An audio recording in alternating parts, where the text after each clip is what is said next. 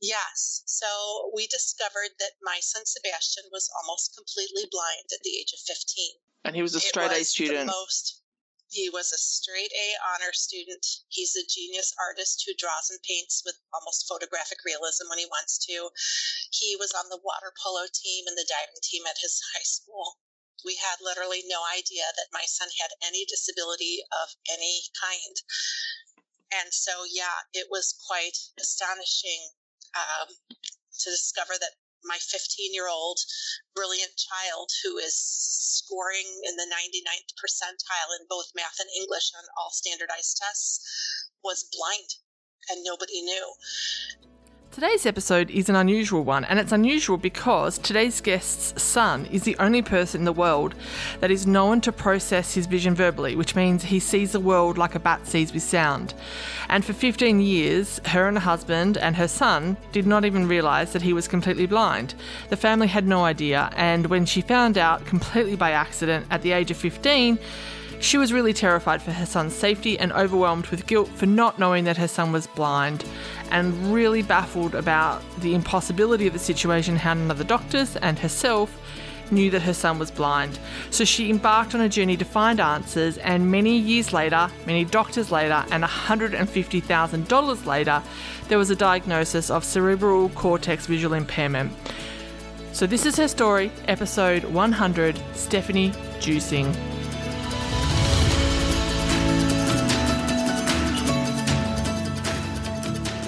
Welcome to One Moment Please, the podcast where our guests take a moment to tell their stories of how they've overcome adversity to achieve success, and you take a moment to tune in. So bring on the inspiration.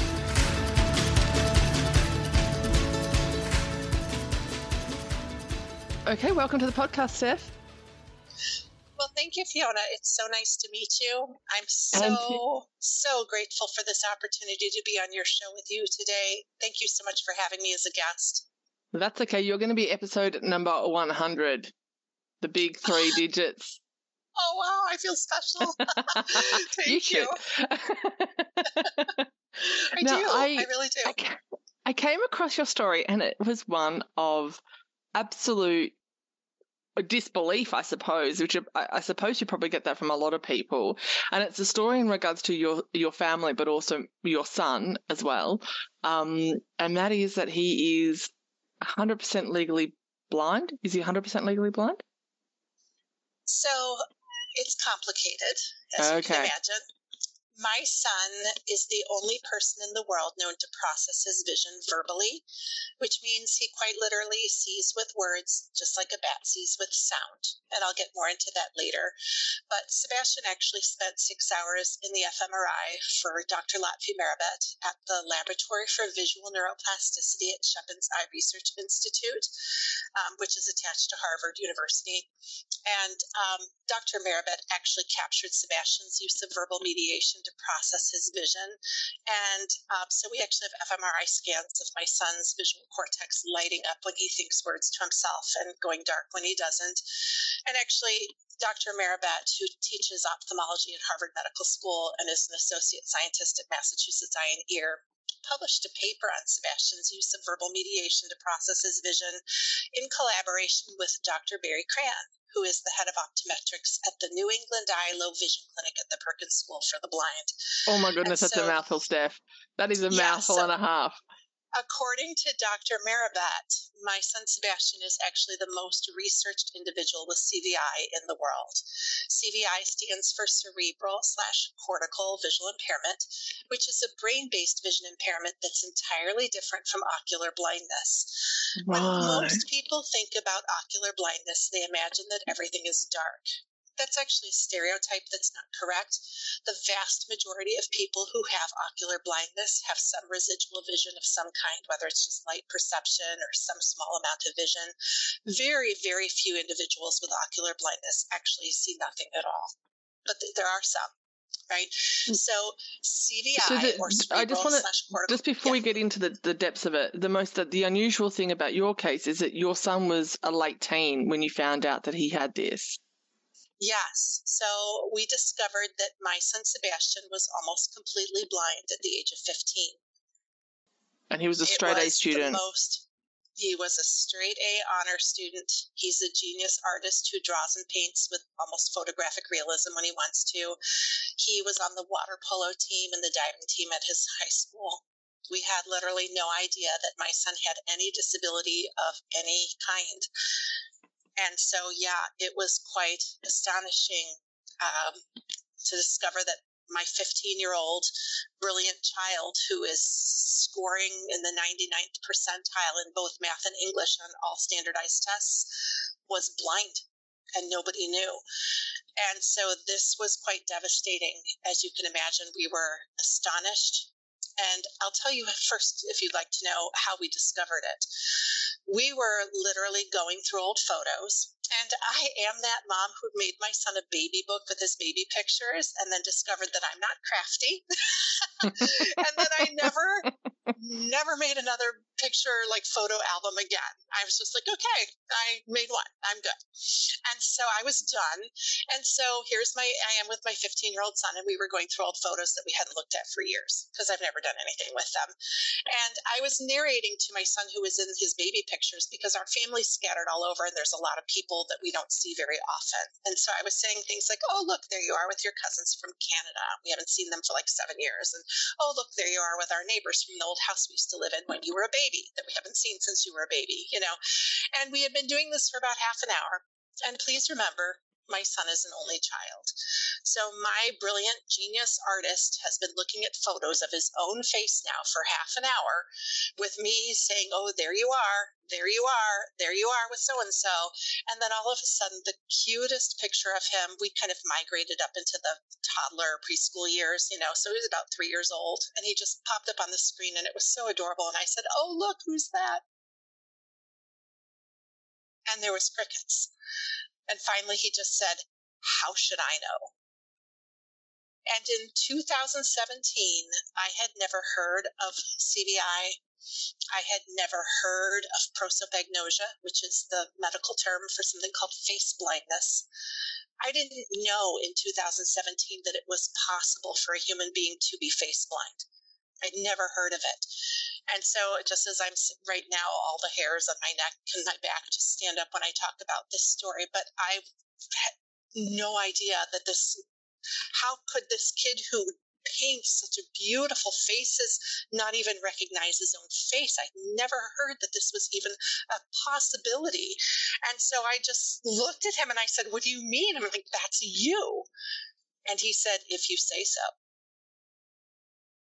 And so then I was like, that's not typical, right? that's not typical. And so I started quizzing him about other people in the pictures myself, my husband, other close family members and friends that we see all the time, right? And there we all are, 15 years younger, you know, and, you know, less gray hair and a little bit thinner, but still obviously us. And my son was guessing not knowing for sure. And I knew like that's not typical. And I wasn't scared. I was more fascinated and just like determined to discover what this mystery was because again i'd never heard of cvi i'd never heard of prosopagnosia.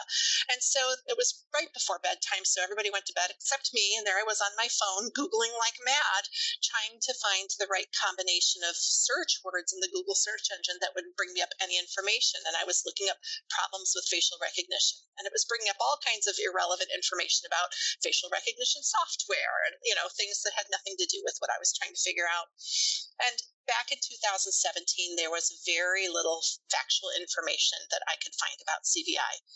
And so eventually that night, like at two o'clock in the morning, I finally found the right combination of search words with difficulties with facial recognition or something like that. And prosopagnosia popped up. And I was like, aha, this is a real thing.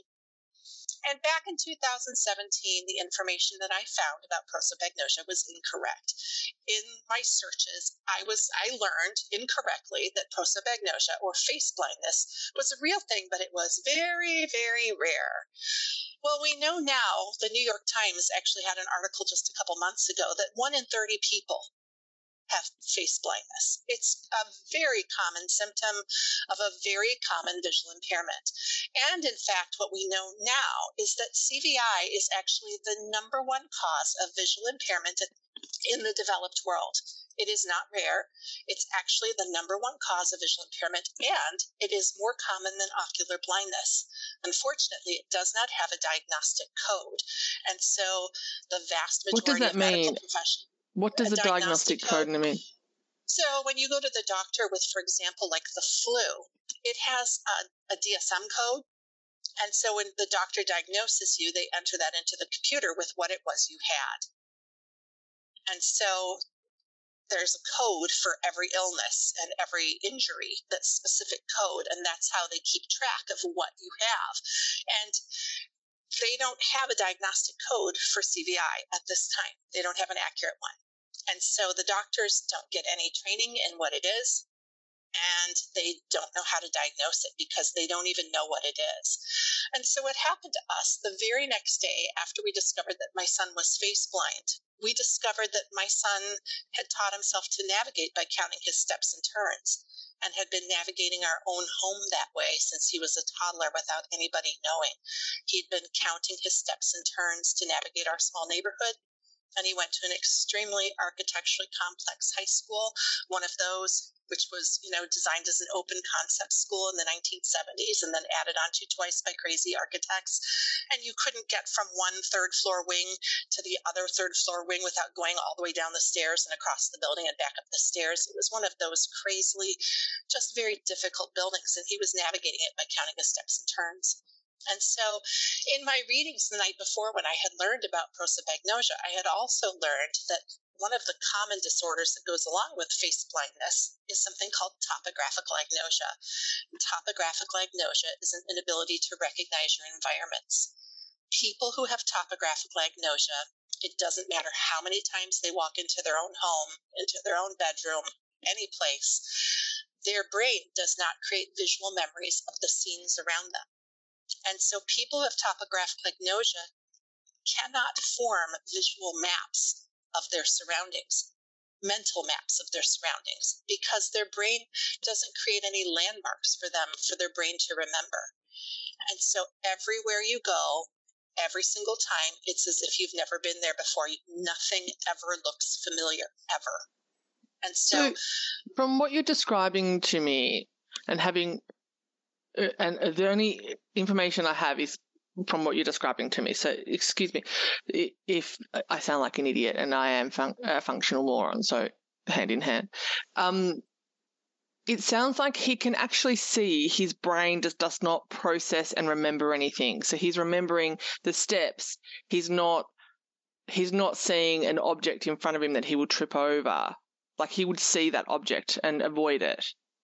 So seeing is very complex, and I'm so glad you asked this question because what you just said that he can see, but his brain just can't process it, that is one of my biggest bugaboos that I can't stand about oh, okay. the low vision All world. Right. So, and I'm let's so get the bugger, let's get the bugaboos out. I love it. I can't wait to talk. I've never heard this. of the name bugaboos, but let's go, Steph. Let's get it out. All right, I am ready for this one. All right. So last summer, I attended a conference um, virtually with Dr. Gordon Dutton and Dr. Arvind Chandna, who are both experts in CVI. And Dr. Chandna was talking about how um, they've actually measured the amount of time it takes between when light hits the retina of the eye and is transmitted into an electrical signal and travels through the optic nerve past the lateral geniculate nuclei, or the LGN, to the back of the brain before there's any conscious perception of sight. Okay, so they've actually measured this using, like, I don't know if it's fMRI or MRI, probably fMRI. And so what happens is when the light strikes the retina of the eye, it takes approximately one tenth of a second for that signal to be passed through that optic nerve, past the LGN, all the way to the back of the brain before there's any conscious perception of sight at all. And what that means is that we do not see with our eyes. Our eyes do nothing really except collect light. They are light collectors, and then they take that light and turn it into an electrical signal. We do not see with our eyes. There's no conscious perception of sight when the light lands on our eyes. All of the seeing that happens consciously in, is in our brain. And there are people alive on the planet right now who have no eyes, who can see. And I will get out, briefly. Steph. Hang on a minute. Get out. Yeah, his name is Daniel Kish. He's a real person. Daniel Kish lost both eyes to cancer in infancy and taught himself to echolocate. And Daniel, when they put him in the fMRI, they have shown that Daniel's visual cortex lights up when he hears echoes, but not when he hears ordinary sounds. And in fact, Daniel teaches other blind people to echolocate. That's what he does for a living. You can certainly Google him. His name is Daniel Kish, K I S H. And a very dear friend of mine in Iceland who has CVI had the honor of meeting him and working with him just about a month or so ago. So, yeah, Daniel Kish teaches other blind people to echolocate like he does. And Daniel can ride a bike even though he has no eyes. Daniel, you can take him to a place he's never been and he can describe the visual scene. You, he can actually read if the letters are three dimensional. So, so what you're a- actually advocating really is a change in terminology of what sight is. Yes, really? Because our definition of legal blindness is 100 years old here in the United States and it is out of date and completely not what we need anymore. Because the reality is, more kids have CVI than ocular forms of blindness in developed nations. We're finding in our blind schools more kids have CVI than ocular forms of blindness, and it can be debilitating. I want to be really clear. We got so lucky with Sebastian because Sebastian has visual access to numeracy and literacy. My son can read. And I'll tell you, it is very common for people who have CVI to have normal acuity. And in fact, my son started wearing glasses in first or second grade, I'm not sure. And my blind son passed every vision test every single year wow. because he has normal acuity, he can read, and because our optometric exams are just decades out of date. They're just decades out of date. So I'll bring you back to my original, uh, the question that started off on the what is sight question. Yeah. Mm-hmm. If he can see numbers and letters, can he see a chair to avoid it in a room that he's never been in before? Okay, so you this is a complicated question. It's easier okay. for me to talk about what he can't see first, and then I will talk right. about what he can see. So okay. there's kind of actually three parts to your question. So and it's complicated. So let me tell you first a little bit about what CVI is. So CVI is caused by damage to the brain and when the light comes through that optic nerve, when the, um, the electrical signal is passed through the optic nerve to the back of the brain, that's where vision starts in the back of the brain. And then we have got two visual pathways. More than 40% of our brains are involved in visual processing. It's a huge amount of brain power that goes into seeing. So we have two different visual pathways. There's the dorsal stream. When I always think of like the dorsal fin of a shark, kind of comes up the back of the brain and across the top. And the dorsal stream of visual processing is kind of like I think of it as like the where kind of part of visual processing. And and people who have damage to the dorsal stream of their visual processing centers often have difficulty in crowded environments. They might have difficulty finding a familiar face in a crowd they can have difficulty in a grocery store where there's stuff all over the shelves, boxes and containers, and I mean, just everything everywhere. It's impossible for them to just sort it all out. Children who have dorsal stream impairment might have difficulty finding their shoes in a pile on the floor, finding a toy in an overcrowded, you know, a toy box, finding a particular toy that they're looking for. And I think one of the best examples, if you, I don't know if you know the children's book Where's Waldo, where you have to find yeah. a little Waldo guy, right? Yeah, it's Wally out here. Where's Wally? Where's Wally, right? Yeah. People who have dorsal stream dysfunction find just looking at that where's Wally to be, it can actually be physically painful and uncomfortable just to even try to look at it. Their brains, they just, they can't see it. It's just a mess and it, they just want to look away. It's so uncomfortable. So that's the dorsal stream. The ventral stream is the part that kind of runs more through the middle of the brain. And the ventral stream is involved in visual recognition. So if you take your right hand and you touch above and behind your right ear, that's where the right fusiform gyrus of your brain is. And the right fusiform gyrus of the brain is where facial recognition takes place. People who have damage to the right fusiform gyrus of the brain very often have prosopagnosia or face blindness, which is what my one of the many symptoms that my son has. He has many more. So also very close together to um, to that where the, where the facial recognition takes place is where um, environmental recognition takes place. And so people who have face blindness very often also have topographical agnosia and cannot recognize their environments either because those two things are processed so close together. When one area is damaged, it's really common for the other one to be damaged too.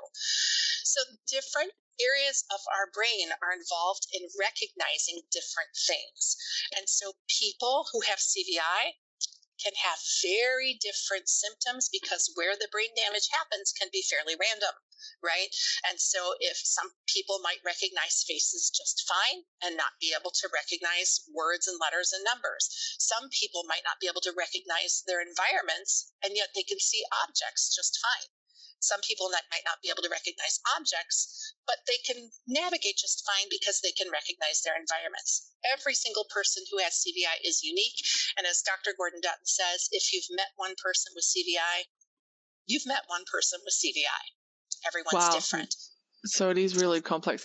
How did you um he's obviously navigating though the world in a very remarkable way if he's and his me- his memory must be if he's thinking okay eight steps to go here and then around the table or whatever in your home and then he's mapping out um, uh, his school situation his memory must be incredible to remember those sorts of steps and process and locations in that manner. I understand that he can't do it in terms of recognition in terms of a place. Mm-hmm how when you found out that he was doing it like this, have you ever had a discussion with him and how he initially does it when he find like goes to a new place? So this was terrifying when we discovered this because I mean we went overnight from being the parents of what we thought were just very very lucky the parents very lucky parents of a very very academically and gifted kid and you know and then overnight we didn't know if sebastian literally we didn't know if he could ever live independently he was planning to go off to university in the city of chicago. And here we were going he's navigating by counting his steps and turns. You know he that how, we can't do this without some professional training on how to navigate as a blind person. Because we did figure out and i mean we had conversations over months trying to figure out all the ways that sebastian's vision is different from typical. And there's, we haven't even talked about all the ways his vision is different. I mean, I've mentioned face blindness and topographic agnosia, but it's actually a lot worse than that. So I want to be really clear. I mean, he has almost no vision, almost none. So, um, so this kid, yeah, we talked about it and, and basically he was following us. I mean, he was an only child. And so, you know, we'd go around the neighborhood and he would follow us. You know, he just walked with us and he was an only child and he would just count his steps silently in his head when we went to a neighbor's house or, you know, to his friend's house. And he just did it on his own. And I want to be really clear Sebastian is brilliant.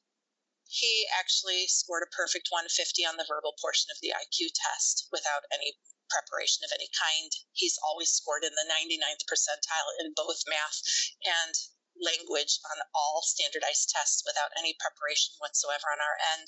He's brilliant. And so he figured out ways to just get along. But that doesn't mean that he was okay. Because of my work as a CVI advocate, I know many adults and teens who also went misdiagnosed for years. I have a very dear friend in Iceland who just recently worked with Daniel Kish, um, who didn't get diagnosed till she was 26, and she's legally blind in Iceland and for 26 years she was treated as a typically sighted person. She has lower visual field loss, which means she's never seen anything beneath her nose, as well as other severe visual problems. I mean, she has ocular vision impairments as well, so she is blind. She's blind. And just like my son, she passed for, for typically sighted and she was put in regular wow. PE classes playing soccer with no ability to see anything beneath her nose. Can you imagine? And so the reason I'm saying do, this is because. But Steph, it, do you think do you think in some regards that's almost a better thing because they've had to have learned to adapt? And I understand a, that that may sound callous, no. but by by you not knowing that your son was like that, he's adapted to sort of in you know quotation marks a normal world, a normal sighted world, and so therefore he has a he has developed these coping mechanisms. The lady in Iceland, the same sort of situation, she would have dealt with these sort of coping mechanisms. My dad has um, retinitis pigmentosa, so I have some idea in regards to vision impairment. And he has that was his was quite late onset, so he's had to learn to adapt after being fully sighted young. So I I can sort of see both sides where you you want to sort of help in some regards and it would be useful to know at a young age but there's also that really sort of throwing them out of the nest, sort of, so to speak, and they've just got to figure it out how to fly. Um, you are so perceptive. I'm so glad to be here talking with you today because you are so perceptive. And I want to say, I want to address this question really honestly. It's a double edged sword and I've had this conversation with my son and with my friend in Iceland and other people who have gotten misdiagnosed and, and undiagnosed for years and years. And the reality is, my son is so independent just because of exactly what you said. He was forced to figure out a way, right? He was forced to just figure things out. And so he is so independent. And I know for a fact, had I known that he was blind from birth, I would have been terrified for his safety. Mm. And I would have been very overprotective of him. I'm going to be honest about that. Yeah. well, I think that's a natural so, reaction, though there are so many experiences he never would have had. I mean, we used to go to Colorado in the summer for vacations, go rafting, whitewater rafting down the rivers, and we'd always stop in this one spot where there was this 50 foot boulder, and you know they would invite people to jump off the boulder into the river. And my kid was the first one off the boulder, my blind kid, you know, because he wanted to. Right? Yeah. if I had known he was blind, I would have been like, no way, right? No way. I just, and it's ridiculous because blind people can jump off a boulder into the river, right? they can do that, but I would have been so afraid for him. And so I want to say it's a double edged sword because the reality is knowing so many people in the CVI world who also went misdiagnosed for a long time, it is terrifying to be blind and to have absolutely nobody around you know that you're blind and do nothing to help you. It's terrifying. Have and you, so, uh, post diagnosis, mm-hmm. I'll let you. Sorry, I'll let you finish that train of thought, and then I'll ask another one because I realize you haven't finished that. Sorry. Oh, it's okay. I I think I got that thought out. It's scary, and so yeah. the reason that I do this is to alert the world. It, I just I can't imagine having what happened to our family happen to another family. I I just can't because there needs to be a happy medium. We need to know these kids are blind we need to provide them supports and we need to not overprotect them. And we can do all of those things so that kids aren't tortured by being undiagnosed and being blind in a world where nobody knows they're blind, right? Mm. And get them simple helps that they need, like Braille, right? Or like a white cane. My son actually needed orientation and mobility with a white cane and he really needed it. And it was so difficult getting him a diagnosis. We haven't talked about that at all, but go ahead. we will get you, so. we will get there. I'm yeah. I'm interested in terms of when you did get the diagnosis, you would have as a mother and a mama bear, I don't have children. Um, and I think it's important to, to note for this question.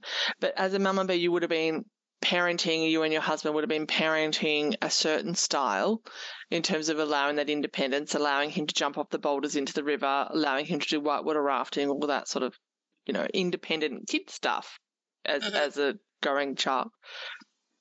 When you got the diagnosis and you realized the impact and the severity of his um, limitations in terms of his sight. How hard was that for you to still not be overbearing and, and allow him this independence that he had developed by sort of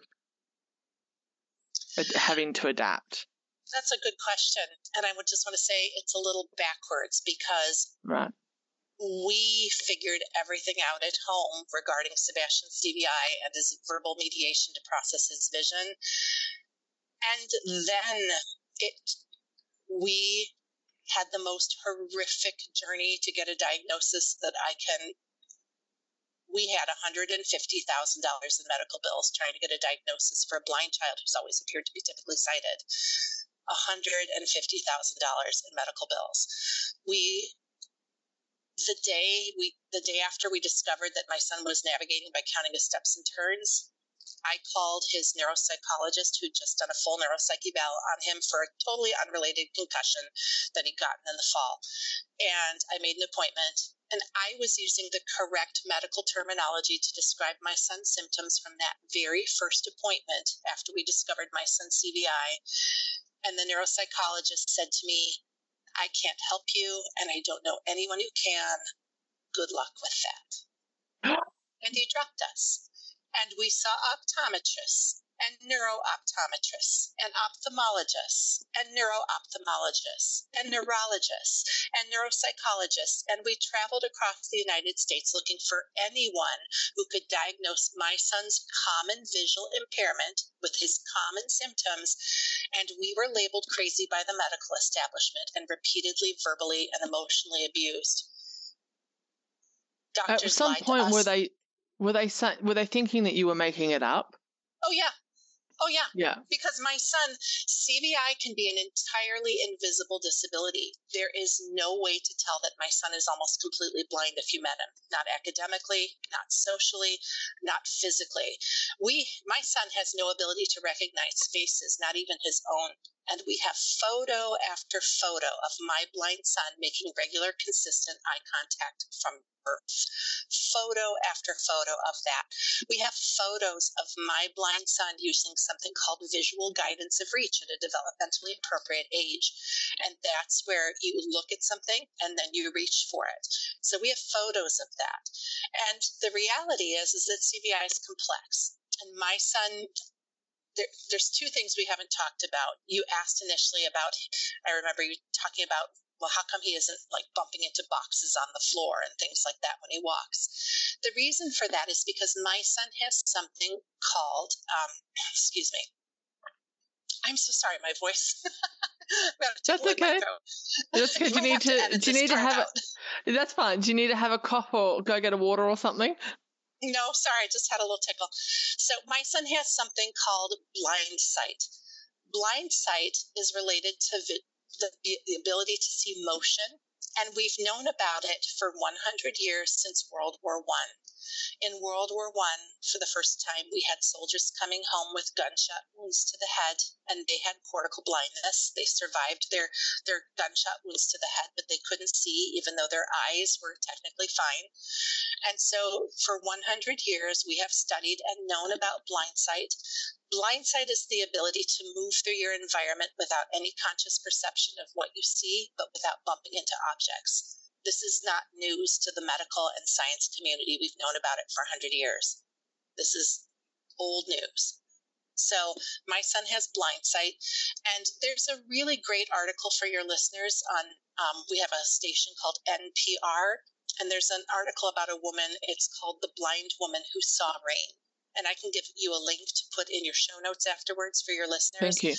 But it's about a woman who um, had a stroke as an adult and she lost all perception of light, everything. Doctor said, You're blind, you'll never see anything. And then some weeks went by and she noticed that she could see the movement of the rain on the windshield. When she was out walking with her daughter, she could see the movement of her daughter's ponytail as the girls skipped ahead of her. She couldn't see the ponytail, she could just see the swish of the hair, if that makes any sense. And there's, yes. I'll give put, put a link. And so you have to remember that vision in the brain is not all or nothing. It is not the stereotype of all it's lights on and we see everything or lights out and we're blind. There is a million gradations of what each separate piece of vision motion is processed separately from uh, the ability to see light right? The ability to see faces is processed separately from the ability to recognize words letters numbers and simple shapes.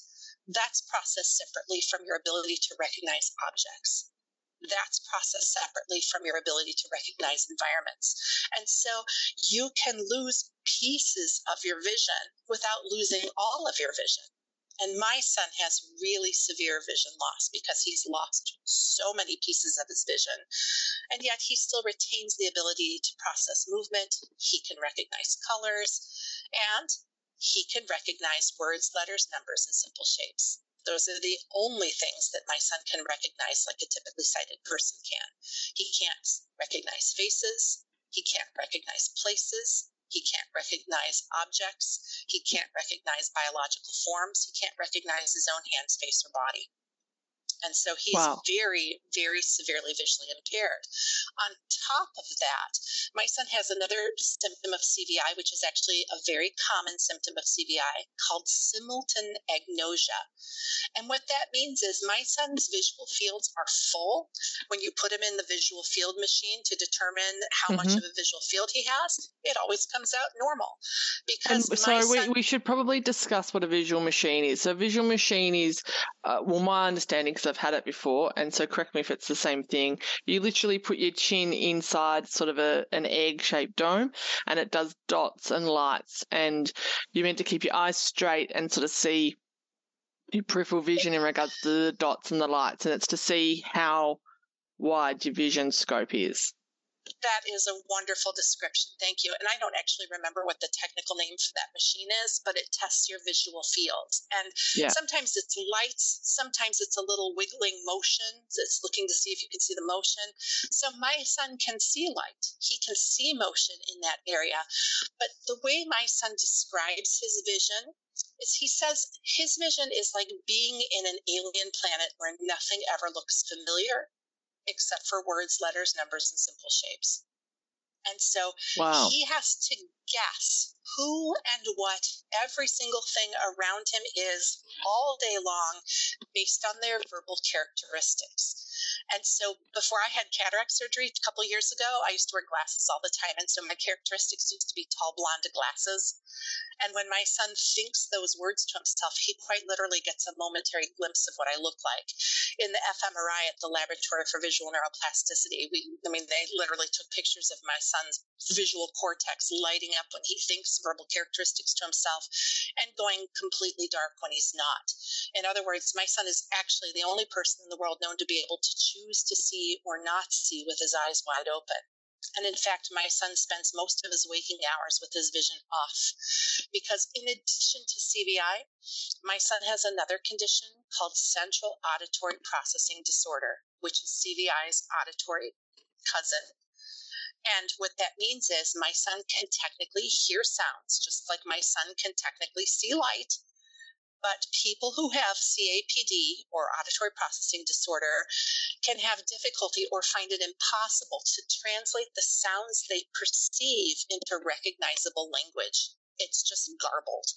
And so, for my son, because he has to silently think the verbal characteristics of everything around him in order to get a glimpse of what it looks like, he has this silent narration going on inside of him all the time. And if you try to imagine what it would be like if you were trying to listen to like a physics lecture on like string theory, but at the same time you were silently reciting I don't know, the Declaration of Independence or something to yourself at the same time. Imagine if you had to silent, silently recite some gigantic poem to yourself silently and also listen to a physics lecture, right? It would be impossible to really get anything out of the lecture.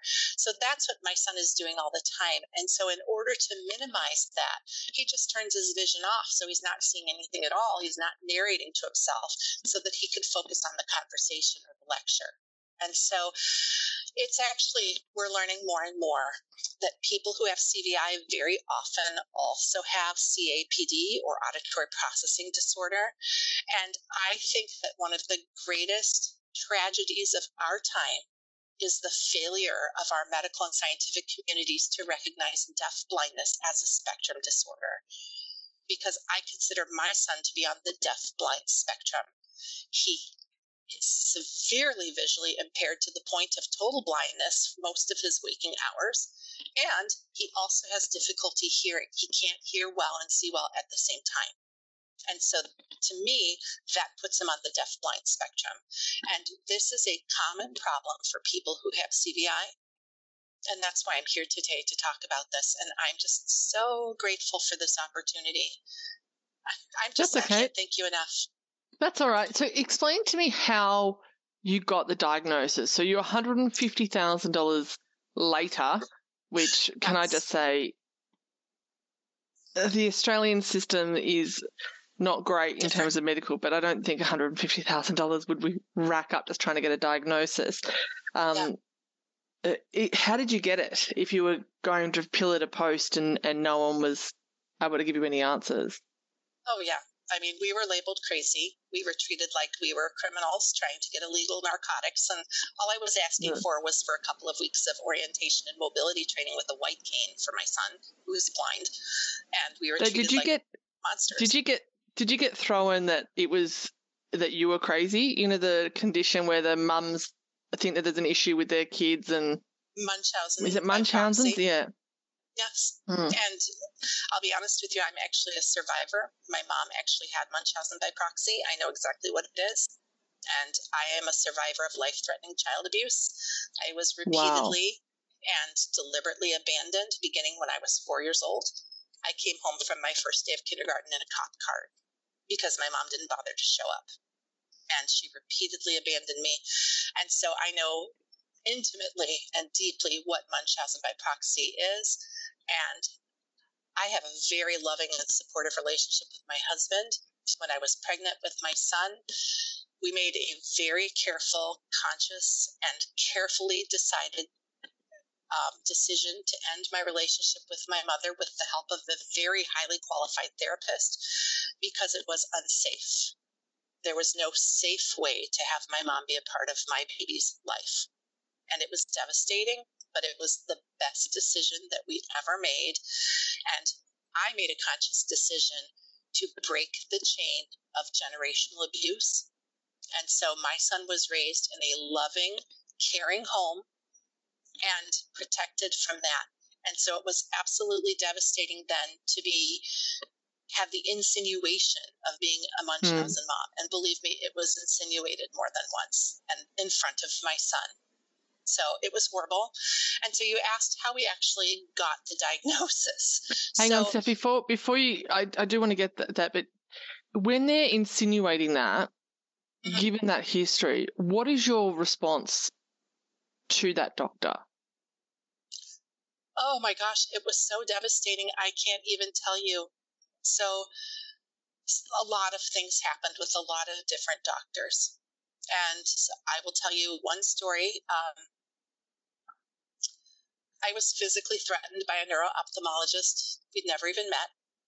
He came into the exam room and put his fist in my face and screamed at me in front of my 15 year old son with his fist in my face. He didn't even introduce himself. We had never met. We had no conversation. He burst into the room and screamed at me and threatened me in front of my son. And he was screaming, Tell me how it's possible he can recognize letters and numbers and not faces. It's all the same channels. Well, we know it's not all the same channels. There's a lot of research showing that they're not all the same channels. And so, yeah, it was pretty devastating. And so, what um, did you do in that scenario? So, I was raised in an abusive home, obviously. And yeah. I didn't do anything. I'm ashamed to admit I cowered. I well, that would. I don't think that's a shame. That's a trauma response, and also I think it's a natural response when you've got a man shaking a fist in your face as a woman like that. You would be like, "What the hell?" Well, it was a very small room, and there was no way out. I mean, he was blocking yeah. the only entrance, right? So I sat there and cowered, and I took it. And finally, I just said, You explain it to us. You're the doctor, right? We're here asking you how it's possible, right? You know, so that's that's eventually what I managed to choke out. So it was um, always horrible. I mean, it was just so it's humiliating. It's beyond humiliating. So doctor, doctor, doctor, lots of doctors, lots of very awful situations and insinuations and, you know, and being made to feel like a crazy person. And we were told that we should put my blind son on a bike in heavy traffic and enroll him in driver's ed and that antidepressants would cure his vision and that we needed family counseling. And I mean, I can just go on and on with the crazy things that we were told. If I had listened to those doctors, my son would likely be dead now. How did you, you how did you have the strength to keep going in the face of the medical uh, industry, I suppose. Let's let's paint them with the whole brush. Really turning them back on you and not giving you any answers. There are two pieces to this. First of all, because I made a conscious decision to stop the generational generational abuse in my family and I was actually raised by a Munchausen mom and I survived that childhood which I mean I consider myself lucky to be alive to be honest. And so I was highly highly motivated to not let them label me as that because I'm not number 1 and secondly I do think that there are angels that walk on this earth, and our angel's name is Lukas Franck. Lukas Franck is um, one of the lead directors at the Seeing Eye Guide Dog organization. And about a day or two after we discovered that Sebastian was navigating our own home by counting his steps and turns, I called the Seeing Eye because, and I'll tell you, I'm embarrassed about this back then, when we first discovered Sebastian had CVI, I knew nothing about blindness and I knew nothing about guide dogs. I was just But that's not but that's not embarrassing. That's unless you're having a requirement for that, most yeah, people no. wouldn't maybe embarrassing isn't the right word. Maybe I'm just confessing. I don't know. I just didn't know. I was, I was lie on ignorant. the couch, Steph. yes, I was ignorant of blindness. I was yeah. ignorant of guide dogs. I didn't know anything, and I called the Seeing Eye, and I talked with a lovely lady there. Her name is Pauline Surf Alexander on the phone, and I, t- I just spilled this tale out of discovering that my son was blind at the age of 15. And I'm sure I sounded like a lunatic. And she was lovely on the phone and she asked me really good questions. She asked me if he was bumping into things. And I was like, no, he's never bumped into things. You know, so I'm like, this was just a, we had no idea how any of this could happen. Because remember, I didn't know what CVI was, didn't know anything about it. And so she said, well, probably a guide dog wouldn't be a good solution for him because she explained to me, which I probably would have thought myself and figured it out for myself if I hadn't been so desperate and scared. But she said, you know, a guide dog's job is to keep you from bumping into things. And so if your son isn't bumping into things, it will just be a $50,000 pet right? And it's you know you and i was like oh we don't we don't need to take a guide dog a $50000 guide dog away from someone who actually needs it you know? And plus we're all allergic to dogs anyway right? So you know so it was a very nice conversation and i was like oh that totally makes sense. Of course he you know if he's not bumping into stuff he doesn't need a guide dog. And i never thought i'd hear from the seeing eye again. Except a couple days later the phone rang and it was lukas franck. And lukas had heard about my desperate phone call and he called and we spent quite a lot of time on the phone and he asked me questions about how we'd figured out that Sebastian was blind. And he was, we were already in a doctor's appointment or two into the crazy land, right? And he treated me like I wasn't crazy. And he asked good questions and we talked about everything we'd figured out in just a few days and how severe our concerns were for Sebastian's safety. And he gave me, he talked to Sebastian on the phone. He spent quite a lot of time with Sebastian on the phone, asking him how he was navigating, and he took him seriously. And then he got back on the phone with me and he gave me the names of some wonderful resources at the Chicago Lighthouse for the Blind. Tom Persky and some other people. And he recommended that we reach out to them for help with navigation. And that was the end of the conversation. And I just thought, well, that's the nicest thing ever. And I thought I'd never hear from him again because I'm like, what else could you give? Right. I've gone all goosebumpy. What a wonder. But that was off the the kindness as well and uh, of the receptionist that took your initial phone call saying, you know, I, have had this mother on the yeah. phone and, and just mentioning it, you know. Right. Oh, well, and that wasn't the end because as we went through this whole nightmare of trying to get a diagnosis, I, you know, I never expected anything from Lukas at all. And then some months went by, and all of a sudden I get a phone call, and he says, Hey, I'm going to be in Chicago for a conference. Do you want to have dinner? And by that time, we had been thoroughly labeled crazy, and things were totally disastrous, and the, you know, the insinuations were everywhere. And I was pretty desperate, and I said, Yes, I would like to have dinner with you. And Lukas is a really well known guide dog trainer. He works with the deafblind and he teaches deafblind people how to get around using a guide dog. He actually travels the world and helps set up guide dog centers internationally. So he's internationally known at what he does. He's just a phenomenal person. And so he came out to Chicago for this conference and we had dinner at a local restaurant.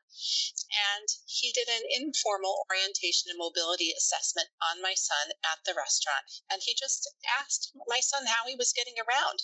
And my son was honest. He said, I'm counting my steps and turns. And I can see the sign for the restroom over there to get to the restroom. Because remember, my son has visual access to numeracy and literacy. He can read, he has normal acuity. And so he could see the sign, even though he can't see the table or the faces or the people or the bags or, you know, he can't see any of that. And so he can figure out a path using his blind sight. He doesn't crash into things because his motion perception allows him to travel through space without banging into things, just like that woman on NPR, the blind woman who saw rain, right? And so he's traveling through the restaurant explaining i'm counting my steps and turns and lukas is taking him seriously and he's the you know one of the first people that's taking us seriously and it's just like someone else sees what i see that navigating by counting your steps and turns is not typical for a sighted person, right? This is not how sighted people navigate. And so I'm like, and he's seeing it and, and believing it. And so it was so it gave me strength. I was like, I'm not alone. Someone else sees what I see, right? And I'm not crazy. And so things, you know, he Lukas was wonderful and kind, and it was just rewarding. And we got a cute picture of them standing out in the parking lot, you know. And then and then went back to his life, and then we thought we had the best doctors in the world lined up for our next appointment, and everything just went awful. I was going to swear, but I pulled it back. So it oh no, awful. go swear, swear, Steph, swear, let it out. I was going to say we, we were having a rough time. Let's just say that. Oh my goodness, oh. a rough time. You did and pull we, back still, Steph. we came back from the worst doctor's appointment, uh, just devastated. I was ready to just just give up. I'm like, what else can we go? I mean, these are supposedly the best doctors in the US, if not the world, you know, whatever. And um, and I was just devastating, just devastating. And the next day, the phone rang, and it was Lukas Franck. And he said, I talked with Jim Deremeik at um, the John Hopkins Eye Clinic. He wants to talk to you right now. And Jim Deremeik is the head of rehabilitation at Johns Hopkins Eye Clinic. And I got on the phone with Jim, and he was so kind and he donated a $150 course, an online course on CVI, so that I could be a better advocate for my son.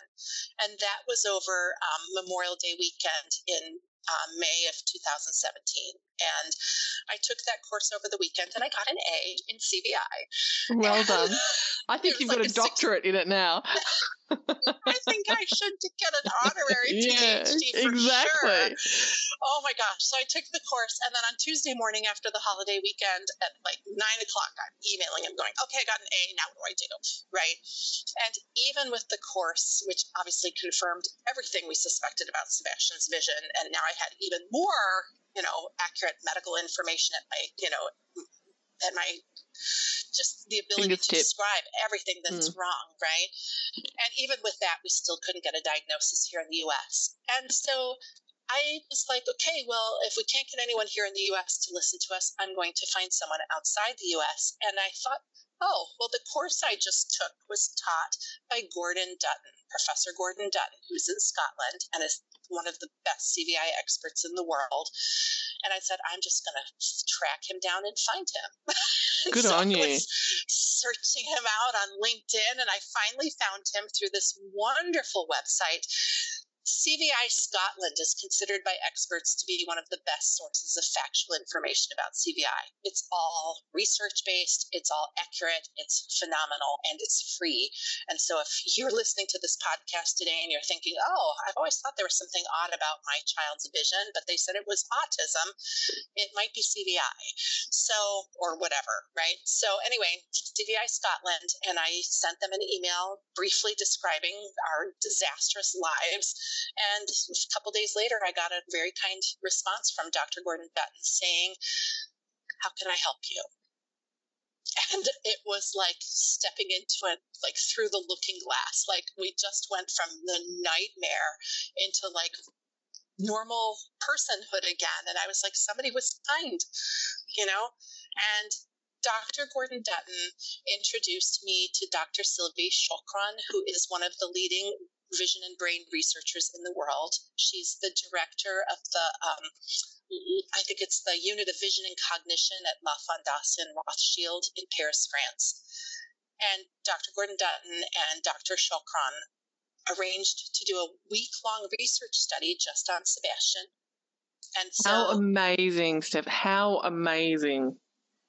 It was such a lifesaver, and I'll tell you why it was so important.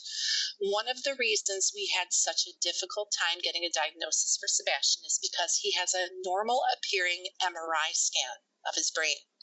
And we were repeatedly and incorrectly told that there was no possible way he could have a neurological visual impairment and have a normal appearing MRI. Well, the reality is more than 10% of people who have cerebral palsy have a normal appearing MRI, and yet they still have cerebral palsy. Wow. And they believe that the percentages are about the same for CVI because brain damage can actually be microscopic and still have enormous changes in the brain to the function. Um, MRI only measures the structure of the brain. It doesn't tell you anything at all about how your brain is actually functioning.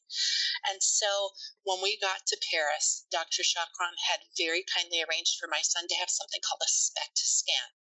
A SPECT scan is a nuclear medicine test that measures blood flow to the brain. Any areas of the brain that are not receiving blood flow, that's dead tissue and we discovered that my son had extensive brain damage, including to the right fusiform gyrus of his brain where facial recognition takes place, um, because I almost died giving birth to him. My son was full term, and three days before he was due, I was diagnosed with preeclampsia. I went straight to the hospital where they induced me and I coded from the epidural. My blood pressure crashed to 40 over 26, and I was a code blue. And the last thing that I remember is the anesthesiologist in my face saying, It's okay, close your eyes. And then I was out, gone, and I got the six inch needle of epinephrine in my heart. And I was unconscious for the next six hours of my labor. When I woke up, I was paralyzed from the chest down, and the nurse was pressing on my stomach saying, Do you feel a contraction? And I was like, I can't feel anything, you know? And my husband was there the whole time, and there was a fetal monitor in my son. And according to my husband, there was no fetal distress, which is why I did not have an emergency C section. So, about two hours after I woke up, I gave birth to my son vaginally. And I was told that my son had a nine on his APGAR score, which is excellent. And I was told I had a perfectly healthy baby. And I took him from the hospital, home from the hospital, believing I had a perfectly healthy baby. And I want to be really clear here large numbers of children who have CVI are severely developmentally delayed. My son had all normal developmental milestones and took the training wheels off of his bike when he was four. And he's been riding around our neighborhood blind on his bike ever since. So we had no idea there was anything wrong with him. And I believe that the reason my son had such good results, there's two things. First of all, I'm an early childhood music and movement specialist. There are more than two decades of research, hard research, demonstrating that high quality music and movement experiences before the age of seven have tremendous neurological benefits. And those include better balance, coordination, proprioception, which is knowledge of where your body is in space. That comes in handy when you can't see your own body, right? Also, um, fine and gross motor skills, auditory discrimination, language development, reading and math ability, and IQ. There's research demonstrating two decades of research, more than that actually now, showing that music and movement together are the only activities known to science that activate the visual, the auditory, and the motor cortices of the brain at the same time. Music is the only activity known to science that forces both sides of the brain to work together through the corpus callosum. They've known for more than two decades that the brains of musicians are actually different from the brains of non musicians. We musicians have more and better connections between the right and left sides of our brain because we are musicians. And so my son received intensive music and movement therapy from birth just because I think it's fun. I had no idea that he had had basically had a stroke, you know, but right before he was born. I had no idea. And so I treated him like he was a healthy baby and I bounced him with fun songs and I danced with him when I was happy and we did finger plays and body awareness runs and we marched around the house to John Philip Sousa marches, you know. Just I had fun I had fun with my baby, and throughout the day, every day, I exposed him to music and movement and rocking and bouncing and twirling and all the things that music, early childhood music and movement specialists do.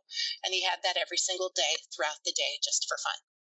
And then my son had all normal developmental milestones, and we have photo after photo of my son looking perfectly typically sighted, and we had no idea. And there's another thing I'd like to talk about. We know for a fact that my son quite literally taught himself to see with words using art. My wow. son memorized. He memorized the verbal characteristics of everything he encountered and everyone around him by drawing, painting, and sculpting them. And it started with the Teletubbies. I don't know if you know the Teletubbies show. Oh, I do, yeah. Tinky Winky and Po and all of that. And oh my gosh, he painted and colored and drew the Teletubbies over and over. And they have such simple characteristics when you think about it, you know, like red circle and, you know, purple triangle or whatever, you know, whatever the characteristics are. But they were really simple and easy for him to grasp. And he colored probably thousands of them and painted them and made them out of Play Doh. I mean, just everything. And it got to the point where my son, quite literally, I mean, he can draw and paint with photographic realism now. And he's almost completely blind. And so, I mean, we just, he actually got the presidential award and scholarship to the School of the Art Institute in Chicago, which is the highest award that they give. That's amazing. Um, did you want me to leave that in? Because you were saying that you didn't want to. Oh, he's not there now. You can go ahead. Oh, okay. Steph doesn't want her locations of her son's school and everything uh, known, so that and that's fair enough too. Um, let's go back to the di- that week of diagnosis over in. Um, Schmidt was in Paris or Scotland. So we went to Paris to meet with Dr. Paris. I've actually never in person met Dr. Gordon Dutton. We have we have obviously you know zoomed meet zoomed met several times, you know, and he's absolutely lovely, lovely person, you know. But I've never met him in person.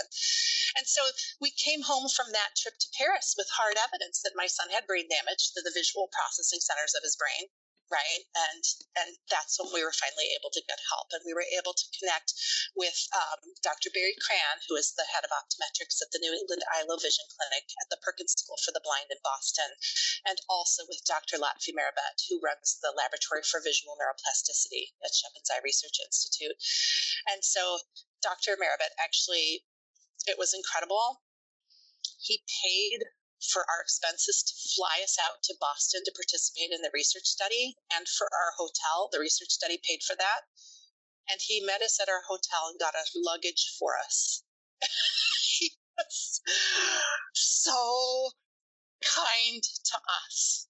And on the phone before we went, I'll never forget, I was crying on the phone to this man I've never met about everything that happened. And he said, these were Dr. Merabet said to me, he said, I'm sorry. That should never have happened to you. And I lost it. I just lost it. I was bawling on the phone with a total stranger that I'd never met.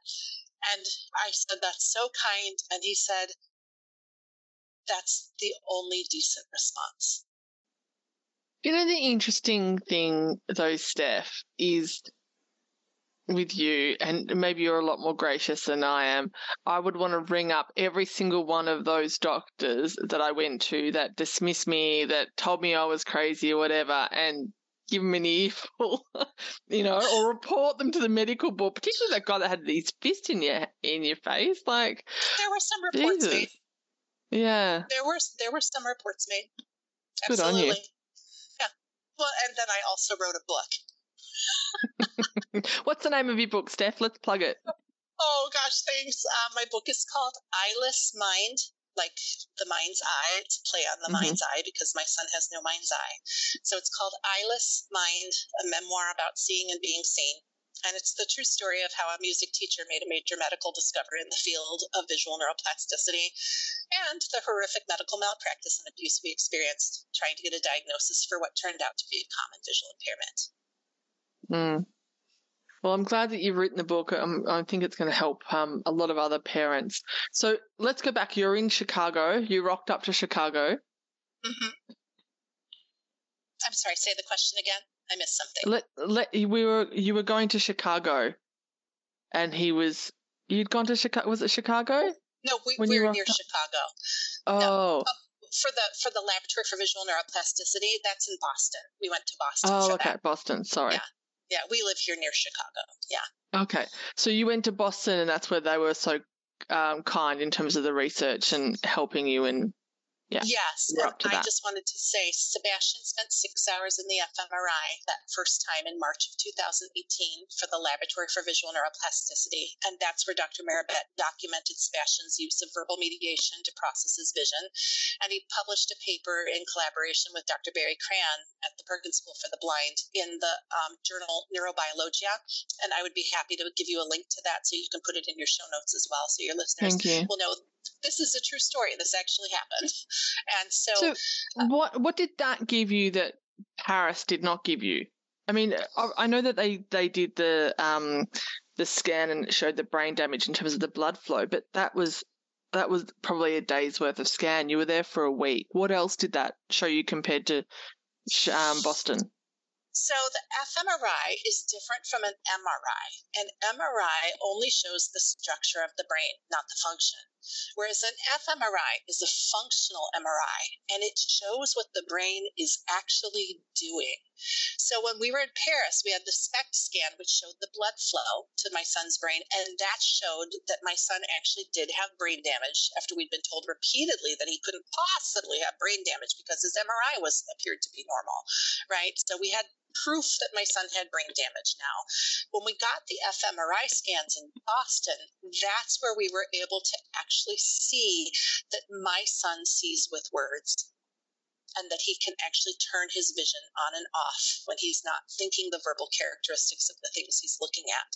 And so we actually have fMRI scans, and you can see it in the paper that was published in Neurobiologia. They actually have them in that paper, showing that my son's visual cortex lights up when he thinks words and not when he's not. It actually goes dark. And so, like Daniel Kish, remember we talked about Daniel Kish who echolocates? My son has unique visual processing, just like Daniel Kish does. Daniel Kish's visual cortex lights up when he hears echoes, but not when he hears ordinary sounds. So Daniel Kish echolocates to see He's literally seeing with echoes, whereas my son is literally seeing with verbal descriptions. He thinks words about what things look like to himself. He has to memorize how we describe things look and then think those memorized descriptions to get a, just a fleeting glimpse of what something looks like. And I'll tell you, it's just a flash of understanding. It's just a flash. There's no retention, in visual memory, nothing. He just gets a glimpse. He says he gets an idea of it and then it's gone. It's just a little flash. And so the fact. No, keep going. Oh, I just wanted to say the fact that my son actually developed a neuroplastic adaptation to his neurological visual impairment did not cure my son's CVI. There's a lot of misinformation about CVI out there. There's a lot of wishful thinking. There's a lot of, oh, well, I saw your child looked at something, so that means he saw it or that you know he he was able to name that this is this red thing is a ball so that means his vision is normal now. Right? Cvi is caused by brain damage and there is no cure for brain damage. And yes i think we know for a fact that my son literally taught himself with art to memorize the salient characteristics of everything around him so that he could identify them. But it didn't fix his cvi he didn't become not blind. My son is blind. He just has this unique ability to get flashes of vision using words. But his CVI is very much still there, and he's very much still a blind individual. How does it work? And you may not even know the answer to this. If he gets flashes and he has to think with um, think words, and therefore he gets a flash of imagery, how mm-hmm. can he how does it work when he is then drawing a picture perfect image, like a picture? I think that this 2D. is going to be one of the great medical mysteries of all time. To be totally honest, I don't really fully understand it myself. That's okay. I said I don't think you might know the answer to this. I just had yeah, it's fascinating. Yeah. The brain's fascinating, and people in terms of I find it fascinating. I mean, I'm not having to deal with it every day like you, Steph, so I don't have the emotional um, uh, attachment to obviously the, the situation, which I think would be terribly stressful. But um, it's fa- it is, it is nonetheless fascinating. It is. I think it's fascinating. And I think one of the saddest things is the amount of fear that we encountered from low vision professionals, both in the educational and in the, med- in the medical realm. That there just there seems to be this tremendous fear of the unknown you know, mm. regarding CVI. Well, it and, challenges them, doesn't it? It challenges their their education. It challenges what they should know. It challenges um, that status quo. And if new things are being developed that they don't know about, then it's threatening, I suppose, to their Thank you for expertise. that. Yes, I think it was mm. extremely threatening, and it's sad because we actually have research coming out now showing that one in 30 students in a regular education classroom has symptoms of CVI, which means that CVI is actually more prevalent than autism in developed nations. This is my son is not unique. My son is not, this is not just some weird thing that happened. This happens every day. And that's why I'm here telling my story because we have got literally, I think we've got millions of kids right here in the US who are undiagnosed don't know that they have CVI. And it's it's just tragic, I think. Tell me, it sounds from what you have described, it sounds like similar and again, I'm not a medical professional. I don't have any uh, expertise in terms of autism, but it sounds like as autism is has a scale in terms of severity, it sounds like CVI also has a scale in terms of severity and di- and different symptoms. Is that correct? I think yes. I, well, I'll say first of all, like I said earlier, as Gordon Dutton says, if you've met one person with CVI, you have met one person with CVI. The outcomes for people with CVI can vary vastly, and a lot of that has to do with what other conditions the child or the person has. The reason we have so many people who have CVI right now is because our NICU care, which is, you know, our emergency neonatal intensive care. Neonatal, yes, all that that that care has improved vastly over the last couple of decades. And now we have all of these teeny tiny preemies who did not used to survive, who thankfully now are surviving. And it's it's a miracle. But what happens is they're very, very at risk for brain bleeds. And so we have all of these tiny newborns, teeny tiny preemies, and they very often have epilepsy, they have cerebral palsy, and they very often also have CVI. Those things go together. And we got incredibly lucky. My son has CVI. He's got central auditory processing disorder. I mean, that's very common with CVI as well. It's again like CVI, not well known and understood and not well screened for, right? So, but it, so yes, there's this massive range on how severe the symptoms are because there are so many complicating comorbid, comorbidities, right, that can happen with it. And as I said, we got super lucky because my son can read. It's common for people who have CVI to have normal acuity. And my son has visual access to numeracy and literacy because the parts of his brain that recognize words, letters, numbers, and simple shapes are not damaged. And so my blind son was actually reading and teaching himself to write at the age of two and a half. He was reading those original Nancy Drew stories with all the lawyerly language, mm-hmm. those chapter books that Used I remember struggling with. Yeah, I love those. And I remember struggling with them as a second, third grader.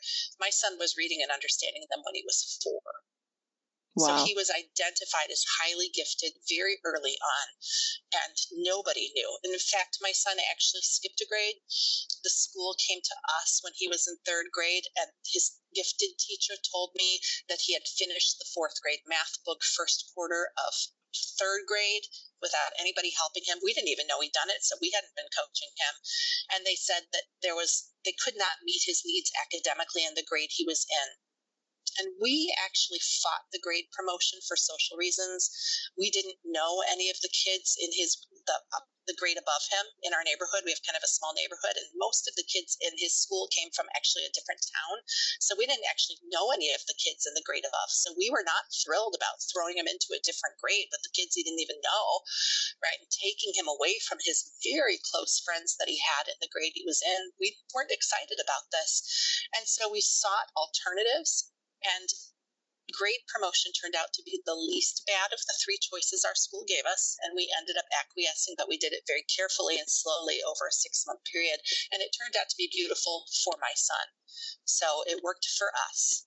So I will say that.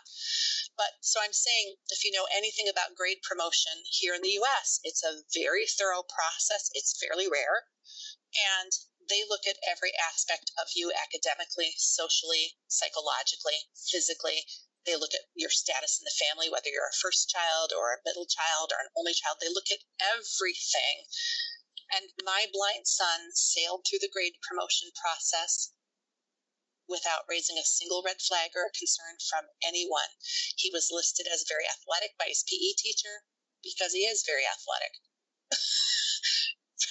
I mean, we had no idea. Nobody knew. It was completely nobody knew. So this was has been a real shock to our family, and we're really glad to be on the other side of it. And there was a point that I was going to get to, and I've forgotten where I was going with this. oh my goodness. Um, that's okay. It's the story of my life as well, Steph. So don't stress about that. oh, good. I'm so glad I'm not alone. I'm just rambling here. Just you know, enjoy the ramble. how how did it? I mean, obviously, relief would be an understatement, and that's I would say standard. But how did it change having that diagnosis and having a few medical, um, well, be it obviously the, the, they sound like they're the best in the world, um, but how did it change your relationship with the medical profession when you had people that were taking you seriously and then for had this diagnosis? So that's a really good question. And it's one that I have never, I don't think, ever talked about publicly, like on a podcast before. So this might be hard for me to talk about because I've kept it pretty private.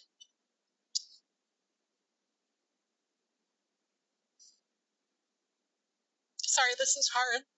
That's okay. Take your time.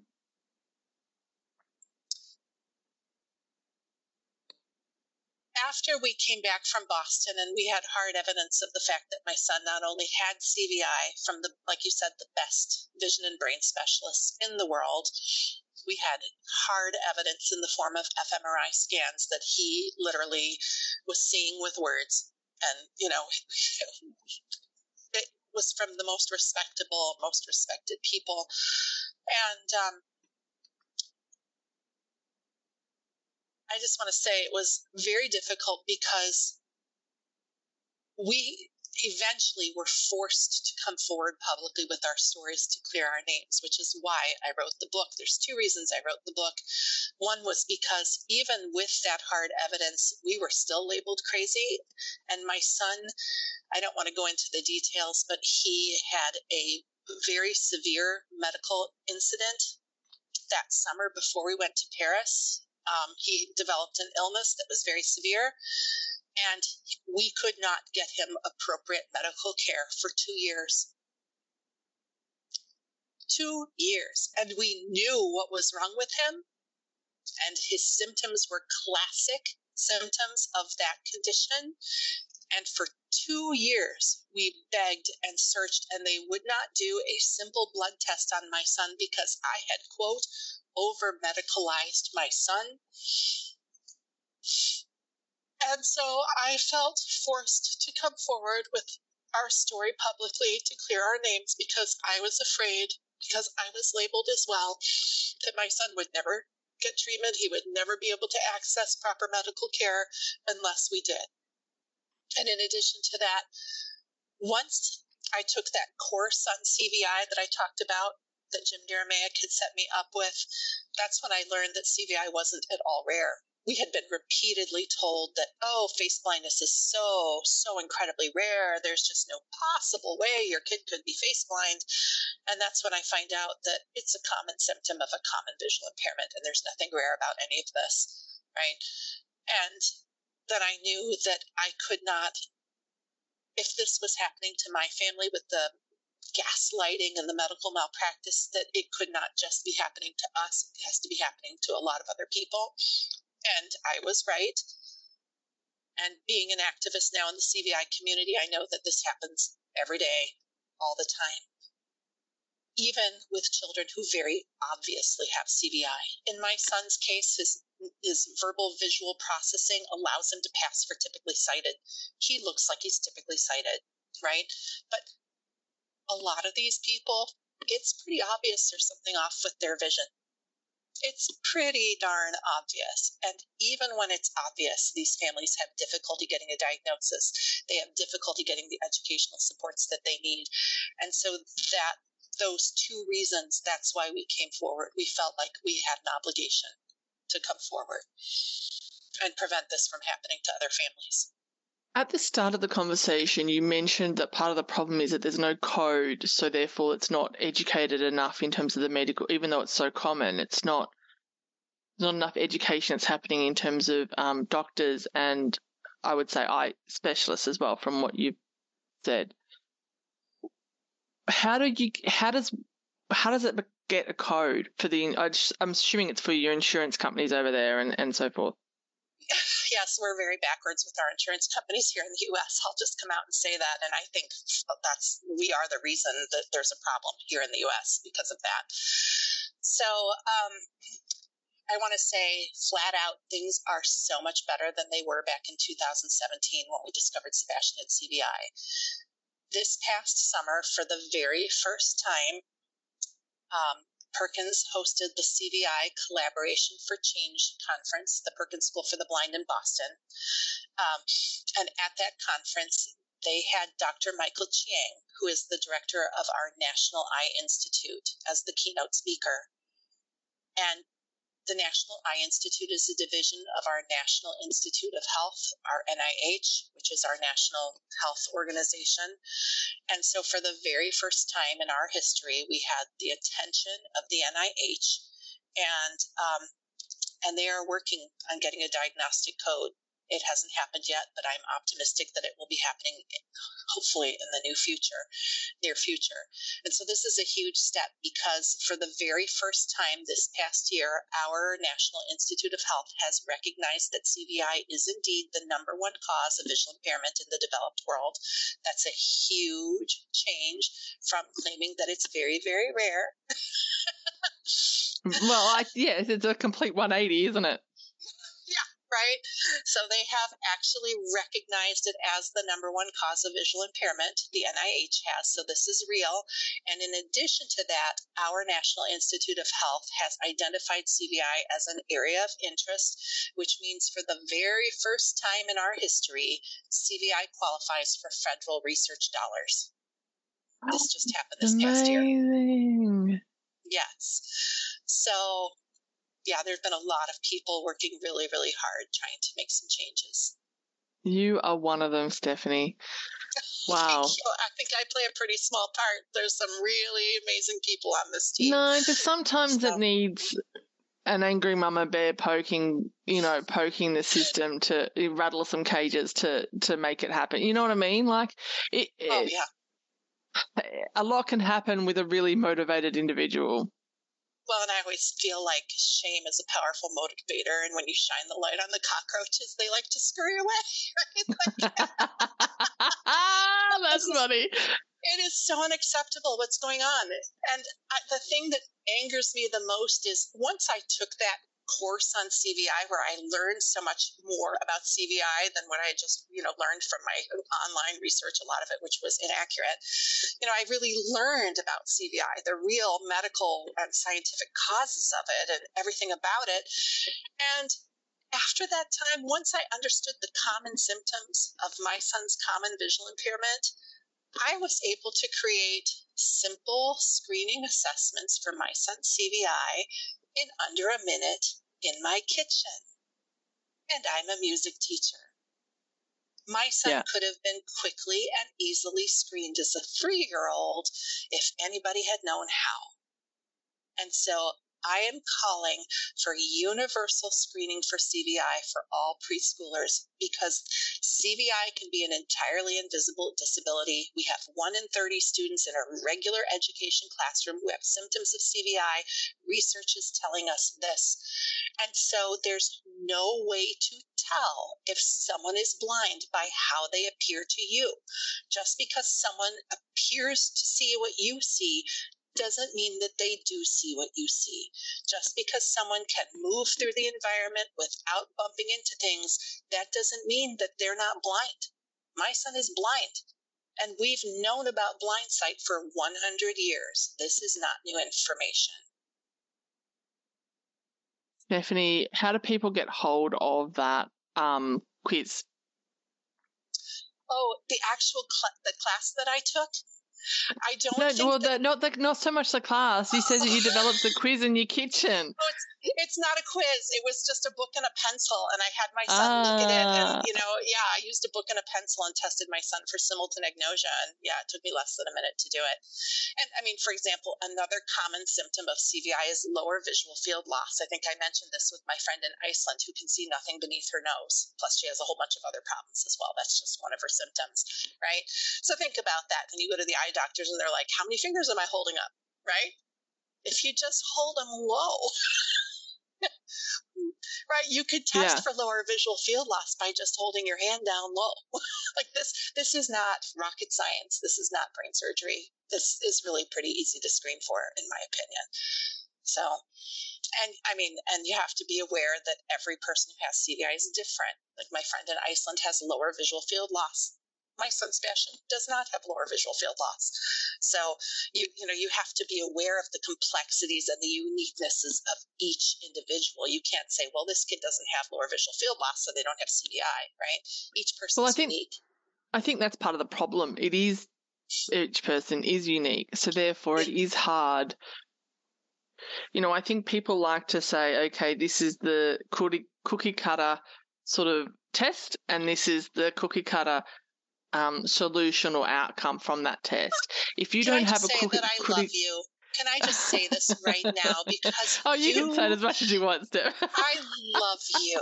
I just love you because that is exactly the problem.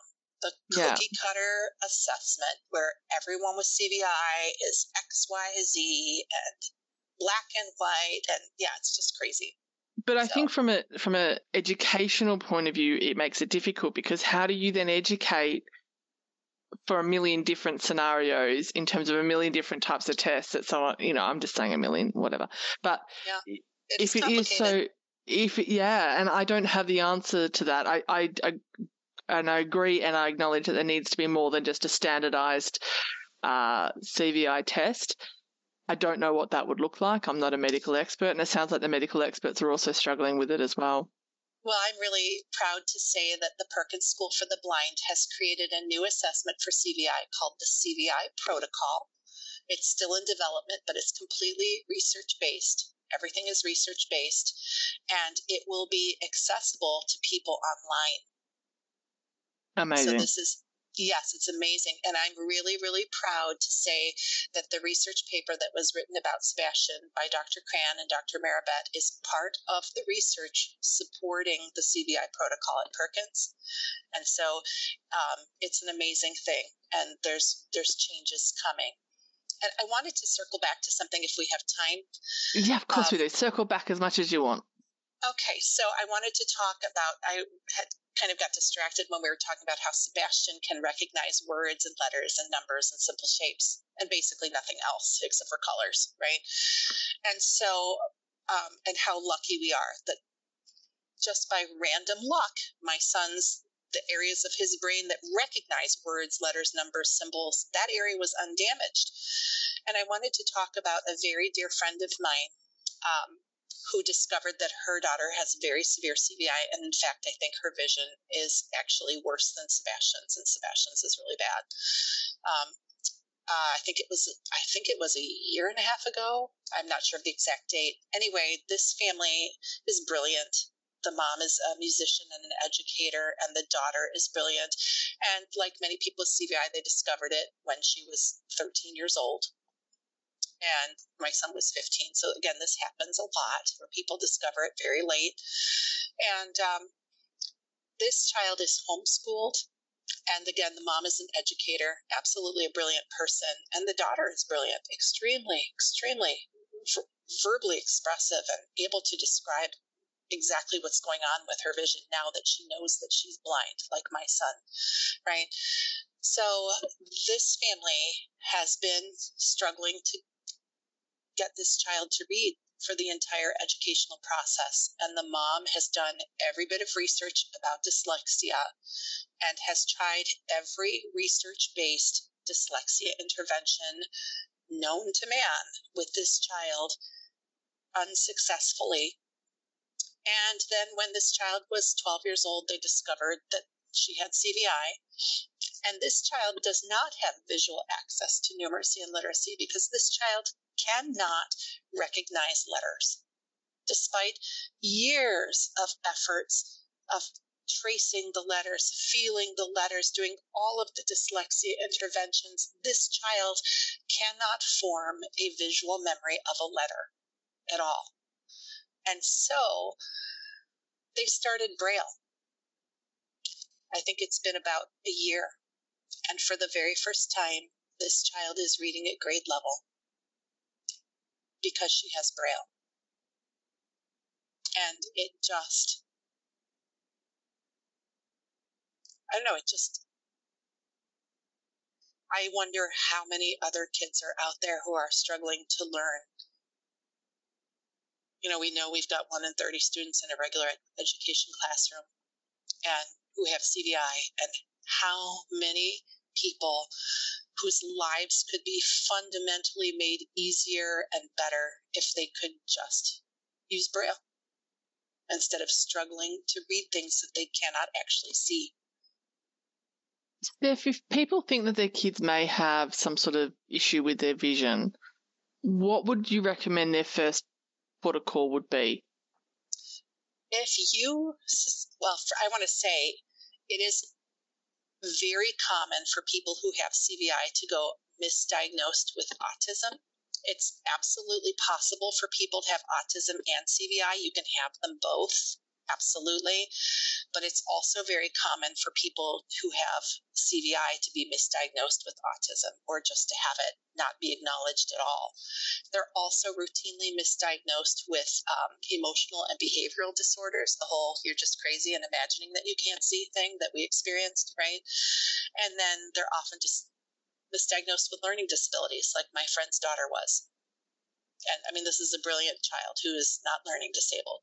She's blind she can't see the words. And she needed braille and now she can read at grade level. And she's brilliant. You know so um, i think if you suspect that someone in your family or someone you know might have symptoms of cvi or you want to learn more about cvi there's a couple of things you can do. There's the cvi scotland website that i talked about this is overseen by Professor Gordon Dutton for factual, medically, and scientifically accurate information. It is considered by experts to be one of the best sources of factual information about CVI. It's free and it's very layperson friendly, which means that, I mean, any ordinary person who doesn't know anything about CVI can go to this website and read about CVI and get factual, easy to understand information. And best yet, they have videos they have numerous videos about what it's like to see with the brain of someone who has CVI. And they have many of them because, as we talked about, every person with CVI is different. So you can't watch one video and say, oh, I get it. That's what it's like to see with CVI. They have several of them because there are different different modalities of the way it presents. So there's videos you can watch there. Another wonderful source of information is the Perkins School for the Blind. They have a CVI Now page on their website, and um, and they have all kinds of classes you can take to learn about CVI. You can um, again, and it's very family friendly.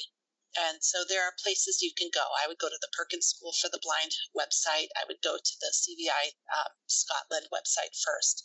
Those would be great sources of information that's accessible and easy to understand. And I'd be happy to put links for that in your show notes for you too, so people can find it quickly. Thanks, Steph. Yeah, that'd be great. The name of your book again? Oh, yes. My book is called Eyeless Mind, a memoir about seeing and being seen. And how do people get it? Uh, you can get it on Amazon. Perfect. Thanks, Steph. Thank you. It was so great to be here. Thank you so much for this opportunity. No worries. Thanks for taking a moment to listen, everyone. We hope this episode inspired you as much as it did us. If you know somebody who also needs a little inspiration, then please share this podcast with them. Also, don't forget to subscribe on your fave podcast app and rate and review us because that helps inspire us to keep making them.